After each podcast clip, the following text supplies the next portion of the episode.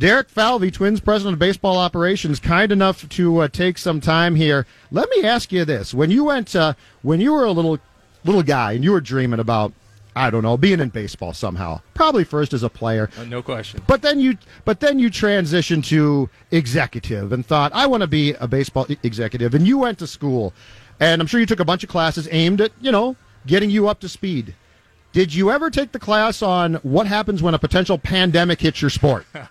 Unfortunately, I don't have that uh, that training in my repertoire. I need to lean on some other people for guidance in that space. That's for sure. What is so? So we saw the the ruling passed. I think it was throughout the state of Washington now, but certainly in Seattle, no more than 250 people in one place at one time. Your second series against the M's as of right now, and and as I said at the top of the broadcast, this is fluid, so yeah, it no could question. change uh, while we're talking about this. But what is the situation now for that series as far as alternatives? Yeah, so we've we've spoken with Major League Baseball, and uh, and and they've been great about keeping us. Um, informed as as everyone's informed as the as you said fluid situation changes Major League Baseball is certainly working on potential plans for all teams, not just ours, certainly, uh, in, in all states that, where things could change in terms of game venues or otherwise. Obviously, that ruling just happened. I would anticipate we'll have a, a much better sense of the alternatives as the day goes on. But mm-hmm. right now, Dave St. Peter, me, uh, and a few others are in contact with Major League Baseball, and they'll give us some guidance here in the short term. I guess the one question that Twins fans would probably have is is there is there a part of the plan or the potential plan that could move this series if the weather cooperates? And sure. that's a big if uh, that could move the series to Target Field? I, I think any uh, potential option is on the table right now, as I understand it. They just don't want to rule anything out before ruling anything in. Uh, so I would say that's that's all being discussed at this point. But I, it would be um, it would probably inappropriate for me at this point, without knowing any real specifics, uh, what they're thinking about. I'm sure there's some alternate venues that are also being explored in the event games would need to be moved. What is this like to because this, this one's weird. Certainly things happen in sports that are off schedule, right? Yeah, and yeah. you guys have to adjust constantly. But ordinarily the league or the team, in this case the Twins, sort of are in control, so you might adjust, but it's your adjustment. What's this like to for lack of a better term sort of lose control because you don't you can't tell the CDC, "Ah, come on." Yeah. What what's it like to I don't know if feel helpless is the right word, but it certainly feels like we all feel helpless right now. Yeah, I would say that you know from where I sit, and there's kind of a personal and professional interaction there, right? Uh, on the personal side, uh, you know, you're focused on how do you make sure you keep as many people um, healthy as possible. There's a lot of good recommendations around the best way to just limit the transfer of virus that I think we're all trying to make sure we take uh, take care of. But to your point about the uh, helplessness part, is there are a lot of unknowns. I think we wake up every morning and flip on our favorite news website or otherwise to try and learn a little bit more about what's going on, and there is new information every day. I think based on where I sit. Uh, we just need to take the guidance of the professionals and, and, try and engage in as many as possible. Try and drown out some of the noise because there's a lot of noise out there about this. But you, think in the day, uh, yeah, the day and age of cable television and, right, and guys Twitter like me, there's a lot of noise. there's a little bit of noise. So uh, what I try to do is uh, separate fact from fiction as best we can, and then adjust. How much do you try to prepare too? Be- because sports uh, executives and players and teams always talk about trying to stay in, in the now and not get ahead of themselves. But I mean, do you in some conference or talk about what if we can't play 162? I mean, does that uh, for for the job that you have? Yeah. Does that occur to you? Do you think about that, or does that go beyond your? Yeah, definitely. I, I, would say that uh, when I look at our team, I want Josh Donaldson and Jose Berrios and those guys to focus on the now. My job is to keep an eye on the now for sure, but also think a few steps ahead. And and uh, we we are always thinking about what could change. I mean, even to the point of, as you mentioned, we're opening our series on the West Coast and, and a couple markets that have been uh, certainly impacted uh, more recently, and so even just thinking about if we were playing those games somewhere else, how would we travel there? What would that look like? When would we leave? You know, if there's an adjustment to those schedules and it's uh, and it's back in Minnesota, how how does that change our last week of camp? Things like that. So, it, to the best of our abilities, we try and prepare for it, and then and then adjust as we get to learn more actual, real information. Is your sense that players are concerned, or or are, are they so hyper focused on what they do? That you guys sort of take care of the concern and they just go about their business? I think it's that. I think it's the, the, the latter there, that we make sure that uh, the players can focus on baseball. I think every day they're coming in, they're doing their work. Uh, they're certainly attentive to the news, and we're keeping them engaged. Taylor Rogers is our, uh, our representative on our club uh, from the, for the Players Association. So, from a union standpoint with Major League Baseball, everything's coordinated right now. I think the focus has just been on hey, let's limit transfer of any type of hand to hand contact or otherwise that that does increase the likelihood. Which in sports, by the way, not easy. not easy. Not easy. These guys are constantly high fiving and doing things that probably are are germaphobe's worst nightmare. Eh, exactly right. I would say when you're around a clubhouse and around a team a lot, you do see a lot of that. So to the extent we just remind guys to do more, you know, puts hand sanitizers more accessible everywhere, making sure guys are washing their hands, things like that. We're doing what the general public's doing too. That's the best of our abilities. On to baseball stuff. Yeah. Spring training has gone blank so far. Oh, I, I think it's gone uh, outside of what we just talked about. I think it's gone. I think it's gone from well. what you can control. Yes, spring right. training has gone. I think it's gone well. I think it's gone really well. We, we everything has been your focus. I know people talk about this, and again, not to make light of the previous situation, we talk about health uh, and more player health in terms Yeah. of muscles and, and and you know and ligaments and things like that. All in all, I think we've gone mostly according to plan here. You know, here uh, dings and dents here and there, but most guys are progressing as expected. So that's our focus while we're here. Get guys ready for the season, keep them as healthy as possible. Uh, Byron Buxton, Derek, how, has done it, because here's the thing that I can't figure out sometimes about y- you guys. My reporter senses used to say if a player's not playing yet or not on schedule, there was usually a setback that the team didn't want to talk about. Yeah. But you guys, and I think this is not just the Twins now. I think this is where sports is going. Are so big into rest and recovery and being careful. And my sense with Byron is once you get him out there, you don't want to have to take him off the field a- again. So where is he at in the recovery process? And is March 26th in Oakland a possibility for him to at least be on the 26 man? Yeah, so I, I would say a couple of things on that. He, we progressed him with the idea that he would be playing in games sometime in early March. That was our target date uh, when we when we had the sur- when the surgery was done, really, and even when we got to the late portion of October and set set the course on an off-season plan. So that that nothing has changed in that light. He had a live BP session yesterday, looked great, came out of it feeling great. The key sometimes isn't what happens then; how do you feel the next day? Sure. And so he came in in a good spot, feels good, progressing well. So I would say we're probably a little on the conservative end relative to maybe what that timeline was for beginning of March games, but he's he's pretty close to that now. Now with respect to the 26th, our view of it is let's see how the next six to seven days go. Then we'll see how the next six to seven. Fortunately, we don't have to make that call until the 26th. If he's a few days behind, we'll know that. But I, mm-hmm. I feel he's tracking pretty close to the 26th, if not maybe just behind it. Ideal amount of at bats here for him to play at the start of the regular season. Yeah, I think you know ideal. Most people would say something around uh, or north of say twenty at the, you know plate appearances in total. Um, I think about Marwin Gonzalez came into camp a little bit late last year. I think he had somewhere in the mid twenties of plate appearances. Obviously, that's not health related, but just meant the time when he came into camp. I you know it depends on the guy. I, I, I think you need to assess each individual on his own. He's seeing a lot of pitching. That's the thing that people don't uh, necessarily realize is they, they look up the stat sheet and see the plate appearances in the game. Yep. But in the cages, high speed velocity machines, tracking pitchers in bullpens, you're seeing a lot of pitches. And then now with the live BP yesterday and progressing to more on field hitting, uh, he'll get more of those repetitions. So we try and replicate as much of game activity as we can behind the scenes if possible. The million dollar question regarding Byron Buxton. Once he's out there, how do you keep him there? And I talked to him Yeah. a couple days ago, and he said, and, and I think he did this on his own.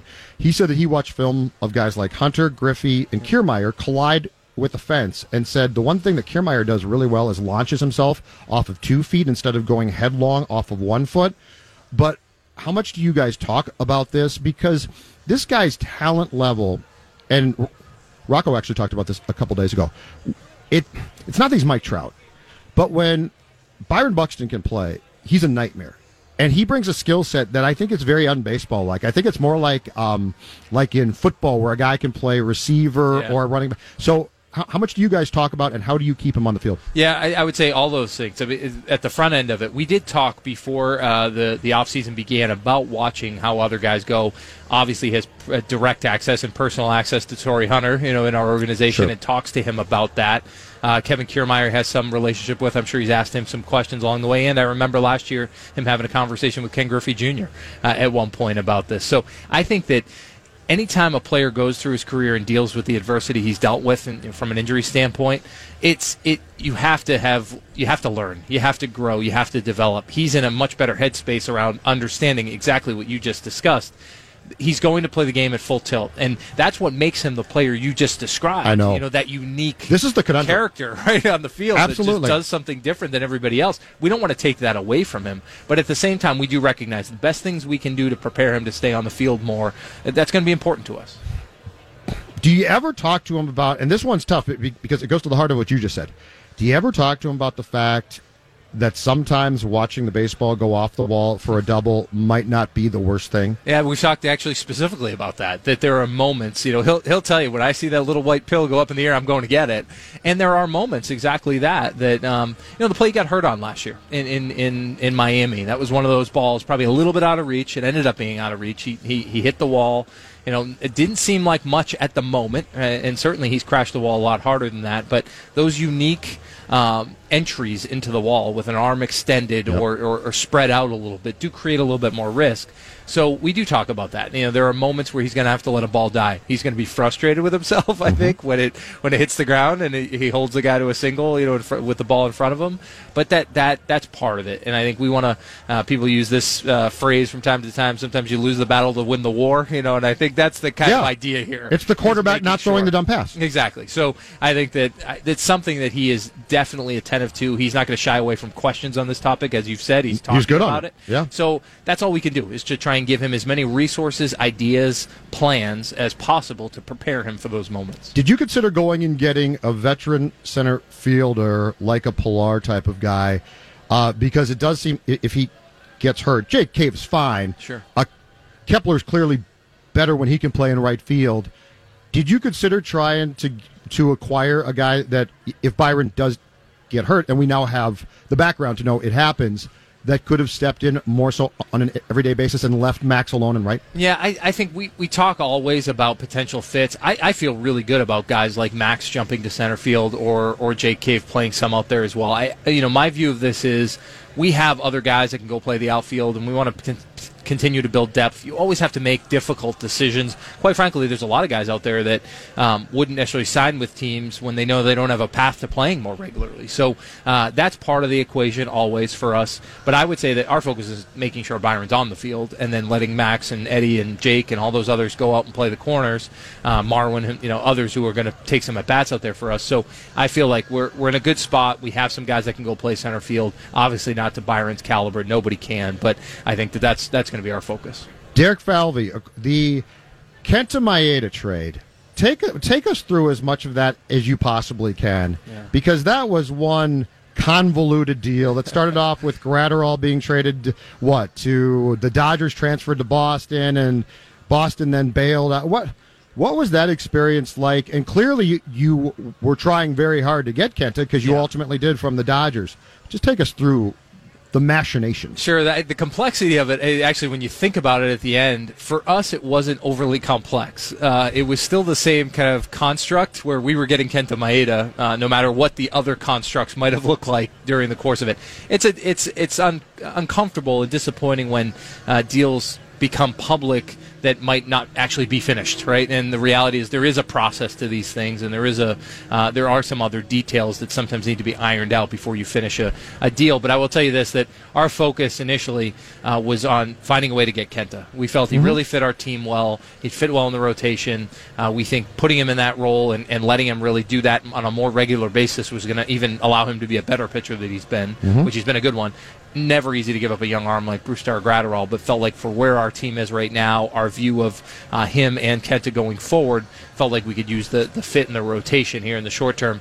It's a lot of conversations, a lot of ones that you wouldn't necessarily want to uh, no. have or hear. Right. And you're dealing with a West Coast team, and uh, you know at three o'clock in the morning there are some phone calls going back and forth. So as you asked earlier, they don't prep you for that in any type of baseball school. It's it's a lot of long nights and a lot of conversations. It takes a lot of time. How how prematurely did that deal get out too? In in retrospect, now as far as if if you could have delayed it till the normal ideal time.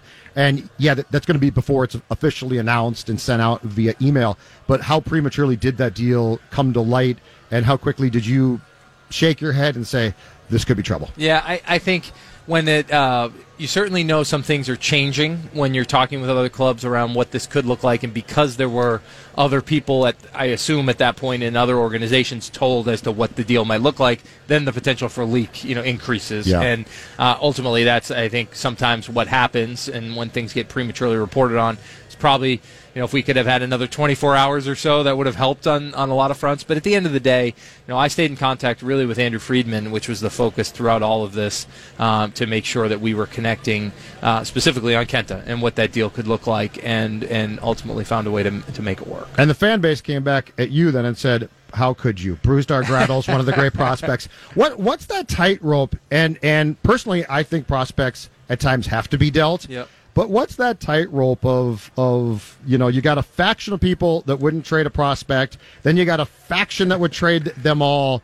So I'm not kidding. I immediately heard. Brusdar, really? In fact, people were happy when the trade seemed to fall through because Brusdar wouldn't be traded.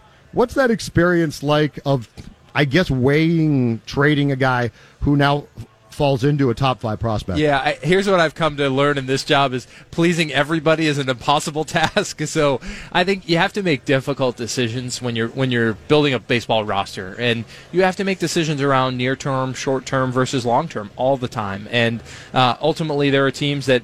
Uh, in that deal, had to make different. Uh, other other teams involved in that deal made very clear decisions about short term, long term. So, in my mind, that that's that's my job is to try and do what I think is best for building this team to, to win sustainably. And sometimes those are short term decisions. And in that particular case, clearly we were trading um, more control, more years of value potentially in one player for one with shorter control. Mm-hmm. But we felt it impact. We, we wanted to impact this current club. We feel the 2020 club, and then really for four years of Kenta's control, really helps us in the rotation. That was something we made the decision on. That'll be judged somewhere down the line, and we'll be judged fairly or unfairly on the outcomes of that. But I, I ca- you can't be afraid to make a deal if you think it's going to help the team and you think it's the best thing for your organization at that time. Six months ago, and I talked about this qu- quite a bit on the air, and was critical of you guys when you didn't do more at the deadline last year when it came to starting pitching. Six months ago, I had some serious questions, not about this team being good, but about where you and Thad and the organization felt this team was at. And when you didn't get starting pitching, and th- then obviously, and God bless him, Dobnak's a great guy, and he's a nice pitcher, but had to start game two. Um, now I feel like you guys pivoted at some point in time, and also we're on the track of 2020 is a year not to just be good. It's nice if you can win the division. That's fantastic, and that's tough. But this is now a time that the window is open for a potential championship.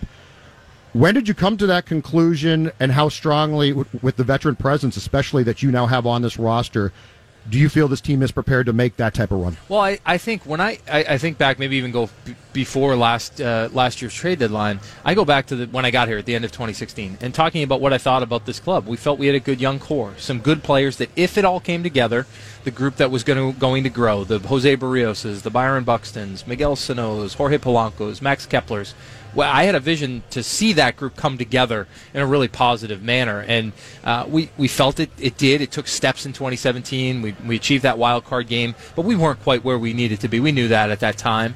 Into 18, made some decisions to continue to invest, to try and make sure that we saw this team as something that was uh, moving in the right direction. At that deadline, had to make some difficult calls to try and restock for something in the future, but then went into that offseason acquiring guys like Nelson Cruz, acquiring the Jake Odorizzi's, you know, a year prior that we felt would help us in this window of time. Mm-hmm. So we never ran away from seeing this group grow together, had to make difficult decisions at different times.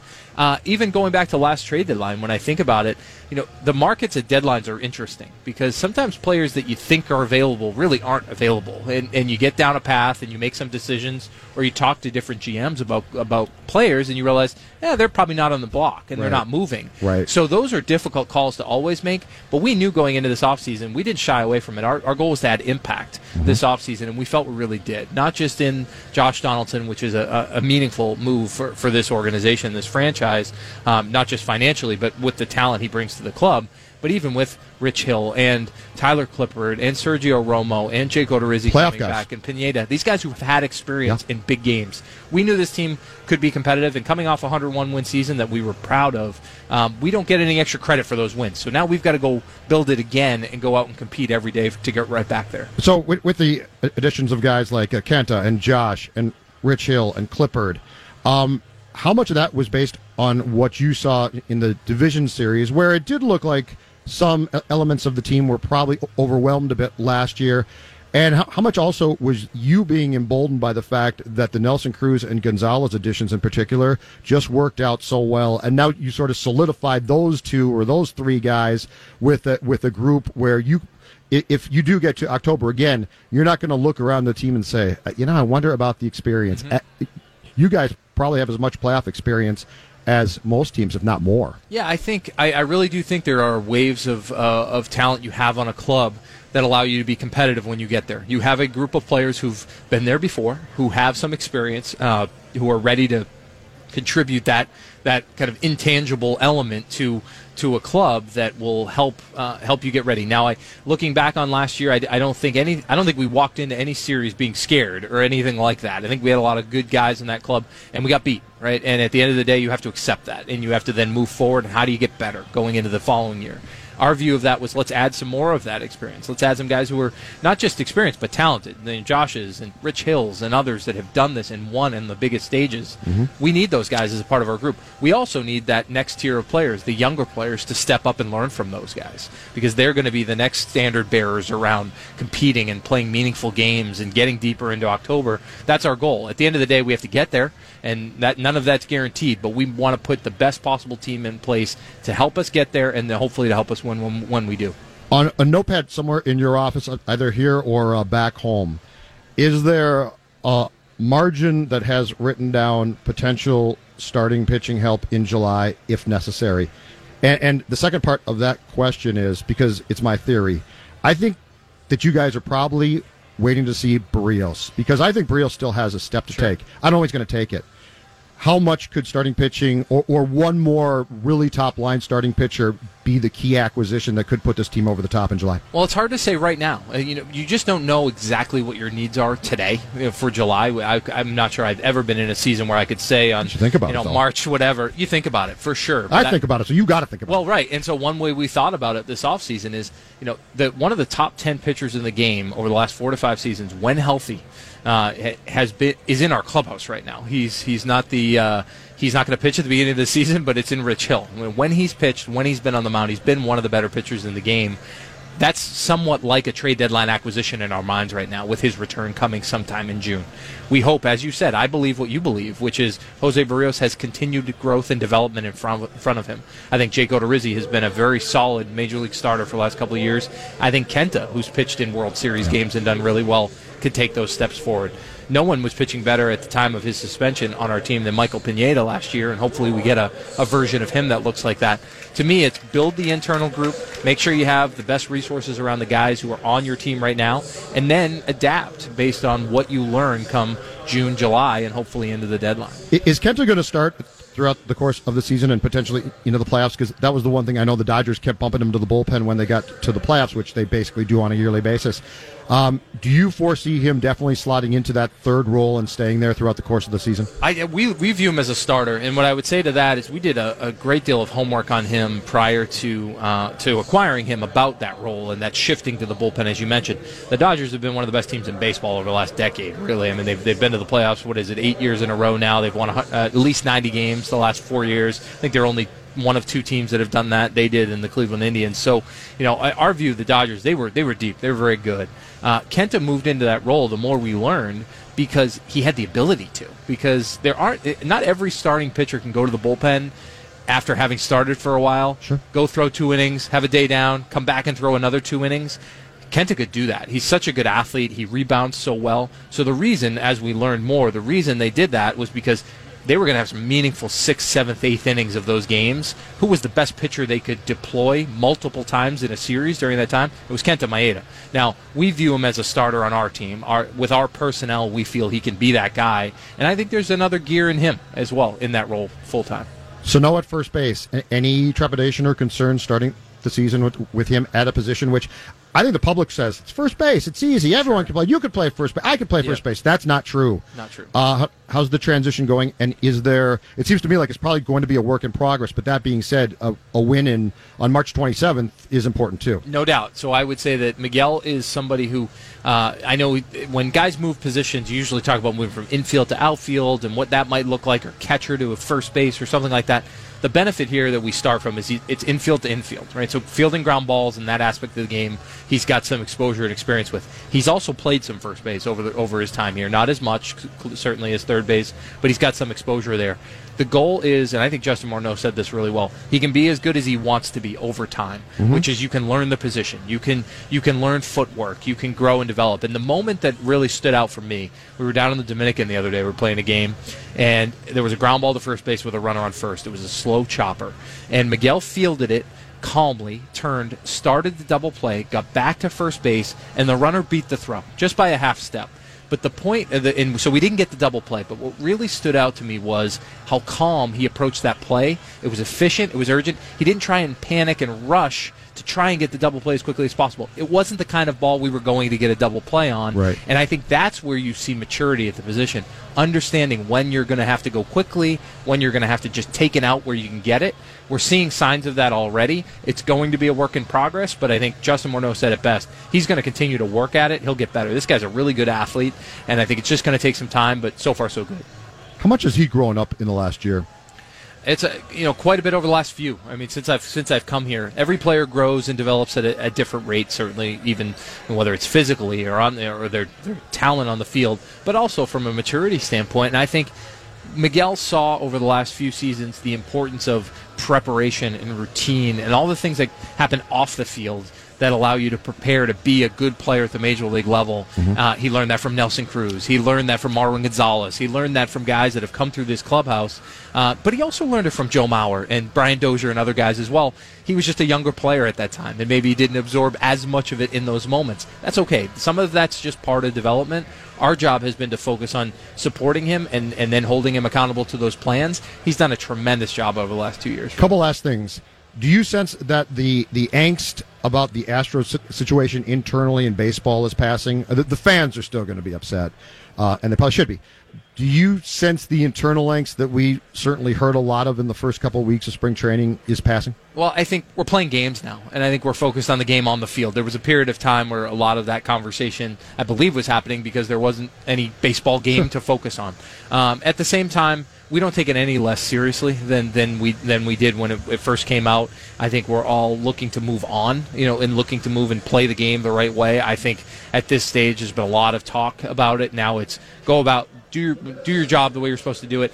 We're always going to do it in my in my estimation, and, and, and what we can control are the Twins. We don't control the 29 other clubs. We're going to do it the right way. We're going to go battle on the field. We're going to win some. We're going to lose some. We're always going to do it within the confines of the rules, and I hope our hope Twins fans can be really proud of that. Are the replay room is going to be altered or shut down? Do, do we know yet about what Manfred's going to do regarding that, since that was obviously a big part of the problem? Yeah, I would say that based on what I've gathered, uh, there is no specific regulation that's been handed out yet to clubs. I would be surprised if there weren't changes based on what I've learned. Uh, and my expectation here is prior to the beginning of the regular season, there will likely be some uh, more stringent guidelines rolled out to every club in a way that um, that we can prepare for. Last thing, uh, new baseball rules, including the fact that if a pitcher comes in the game, he's got to face three batters. What do you like? What concerns you, and how, how well do you think the new rules are going to go? What I like about it, I, I think, is that uh, I always am intrigued by new strategy. I always am intrigued by what's the best way to deploy a new strategy. So maybe that's just the uh, baseball nut in me that, that likes that. Uh, and so we'll see. You know, from a, from our, our bullpen, I believe will be set up in a way. We have a lot of guys. We don't have your traditional left-handed specialist. That's just not the way we're structured. No Tony Fossas. Right, right. We don't have those guys right now. So uh, certainly have in the past, but uh, not something we currently have. So I view that as a, a, a, potential advantage for us that we have guys that can get both left and right handers out. Uh, on the flip side, to ask your to answer your question about concerns, I am generally somewhat concerned about how this will play out for a guy that comes in uh, and is maybe has been used two of the last three days, and, and you're a little concerned about how you use them that day. Historically, maybe to pull back the curtain for fans behind, most days a reliever would come in. Say he pitched three out of the last four and Rocco's talking to him before the game, and he says, "Hey, Skip, I can give you I can give you one out. You know, I can give you a batter if you need it late Sure. in the game. So you know that guy's a little beat up. He, he might need a day. It's it's time for him to take a, a day so he doesn't throw 90 games that season. You know, something like that."